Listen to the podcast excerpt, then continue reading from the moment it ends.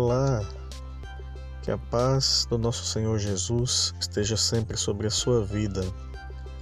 Hoje, 26 de janeiro de 2021, deixamos aqui um, mais uma porção da palavra de Deus para lhe abençoar. Desta vez no livro de Levítico, capítulo 19, versículo 3, que nos diz assim: Cada um respeitará a sua mãe e o seu pai e guardará os meus sábados. Eu sou o Senhor, vosso Deus. Ao ler este versículo, uma pergunta pode vir à nossa mente: O que é que Deus quer de nós quando lemos o quarto e o quinto mandamentos da sua lei? Ele quer de nós o seguinte: a guarda do sábado Desde o Antigo Testamento, o povo judeu observava isso.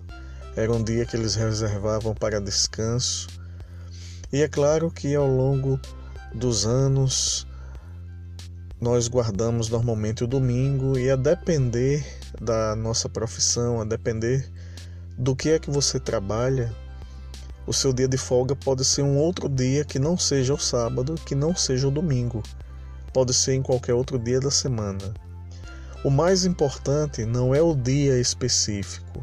O mais importante é que devemos ter um dia da semana no qual possamos descansar, possamos assim recuperar nossas energias, possamos assim também dedicar um tempo maior para adorar a Deus, para buscar Sua presença, para buscar a comunhão com o Senhor e com os irmãos também em nossa igreja.